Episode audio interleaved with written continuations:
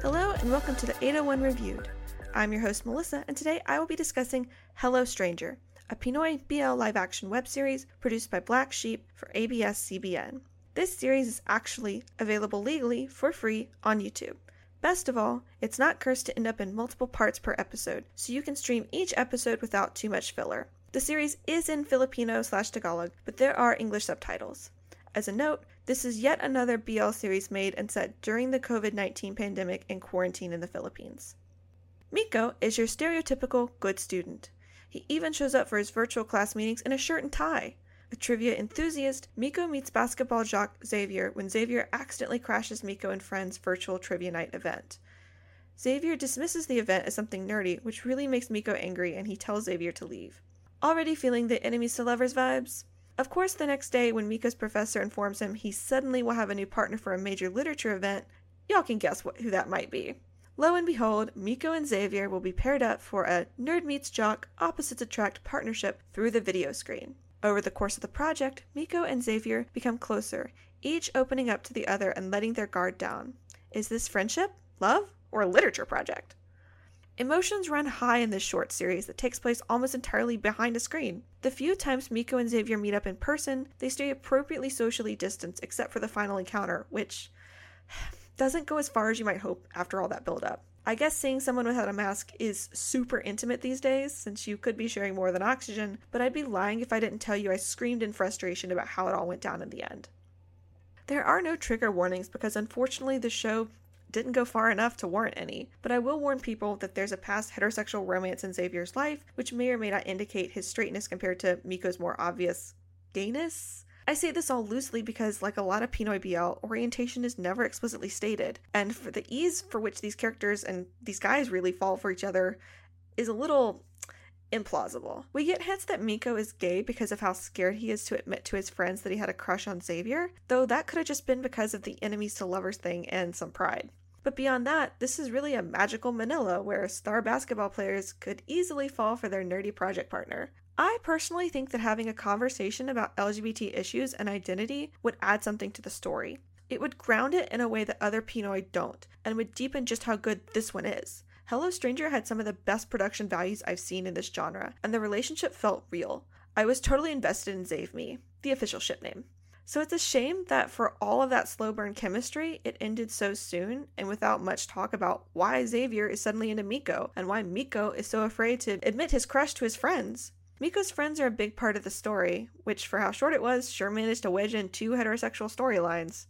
My partner, who's Filipino, said that this was because it was produced for a bigger TV network, even as a web series, and that's what's contributing to the show being so conservative for Zave Me interactions, and may have forced the inclusion of the heterosexual plots to downplay the gay. Though, to be fair, this is explicitly marketed as BL, and how they list it on YouTube, and how they talk about it in all the behind the scenes videos.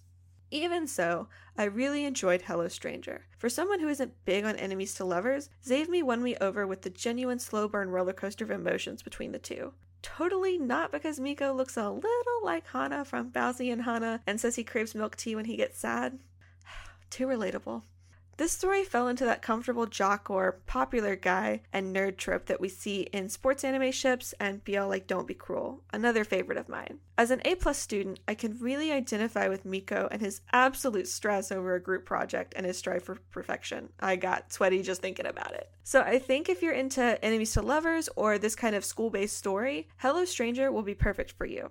Also, if you're like so many others right now and you've fallen for Thai BL or even Chinese BL or Japanese live action BL, Pinoy BL is following in that vein with its own local twist. I'm actually incredibly happy they're making BL in the Philippines because I could convince my partner to watch it with me. She enjoys watching native programming and I like seeing two boys fall in love, so it's a win win.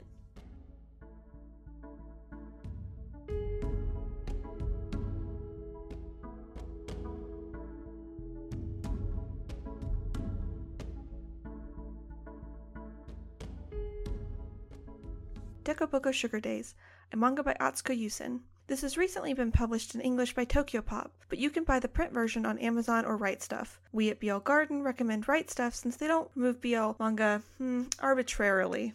I blind bought my copy from Rightstuf since I was looking to support more BL print releases and the cover seemed really fun.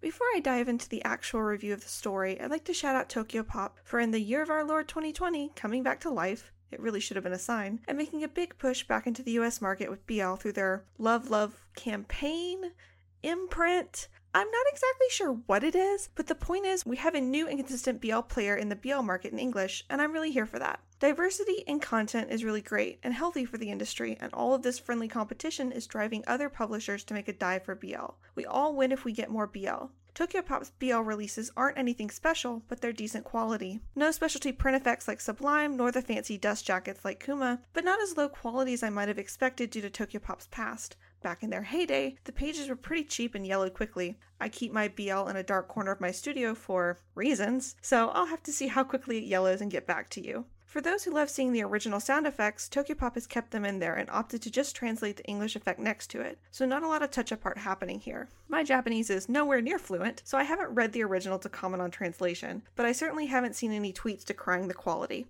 Now, on to the story. Dekoboko Sugar Days is about two childhood best friends with very different personalities and appearances. Yujiro is short and very sensitive about it. He can be kind of harsh and cold, so he's definitely tsundere. Rui, the boy Yujiro actually protected as a kid, has grown to be over six feet tall, but is still very happy go lucky and bubbly. There's a lot of opposites attract themes in this manga. Yujiro and Rui both harbor big crushes on each other, but don't know how to confess and heartwarming, hilarious, fluffy romance ensues. This manga was definitely fluffy, a feeling enhanced by the cute explosion of snack foods on the cover and Rui's adorable hair clip. There isn't much to object to in this manga, so the only trigger warnings would be that it's a high school romance. This manga shakes up a lot of tropes I like, but in a good way, and I found myself laughing out loud a lot while reading it. There's something so innocent and funny about how dumb these two boys are when it comes to love that I found really endearing, even if the manga is still pretty fluffy and high school crushy. Bonus points for yes, including a sex scene, and dues points for it being a very sweet first time. The art is pretty and has a hand drawn quality to it that really adds a sense of style that can sometimes be lost with digitally drawn BL. I feel like the manga might have been improved if it delved more into Rui's obvious feminine side, since it's something we so rarely see in BL. Even if it's not going to become part of a larger conversation on gender, and I really don't think there's any indication that Rui isn't cisgender, it was a unique touch to his personality and allowed the readers to see a different depiction of masculinity. Hair clips on Bishies are a charm point for me, so I'm totally team normalized boys wearing hair clips. That said, if you're a fan of childhood best friend tropes, and especially of opposites attract, you'll enjoy this manga. It's like the best of both worlds, with the ease and familiarity the two characters have being childhood best friends, with the hot and cold dynamics we all love from enemies to lovers. Anyone who loves height differences when it means tall uke and short seme, this is for you. And if you're looking for a fluffy, and funny, honestly, romance with some lighthearted reading, I would definitely recommend this manga. I cannot emphasize the humor enough. They're really not quite himbos because they're still too twinky, but it's really rewarding as the audience to see them fumble so much at their feelings but end up okay. So if you're like me and wanted a little bit more from this artist, Tokyopop has since announced they have licensed another one of Atsuko Yusen's work, this wonderful season with you, which I will be pre ordering shortly because the cover looks so damn cute. If you enjoyed Dekoboko Sugar Days or have other suggestions for us to review, let us know on Twitter or Instagram. Thank you so much for listening to this episode of the 801 Reviewed. If you would like to learn more about us, check out our website at blgardendfw.com or you can check us out on Twitter at blgardendfw. If you love this podcast and are considering supporting us, you can find us on Patreon, Ko-fi, or please consider leaving a five star review wherever you listen. We really, truly appreciate every last one of you. So until next time, this is your host, Melissa, signing out.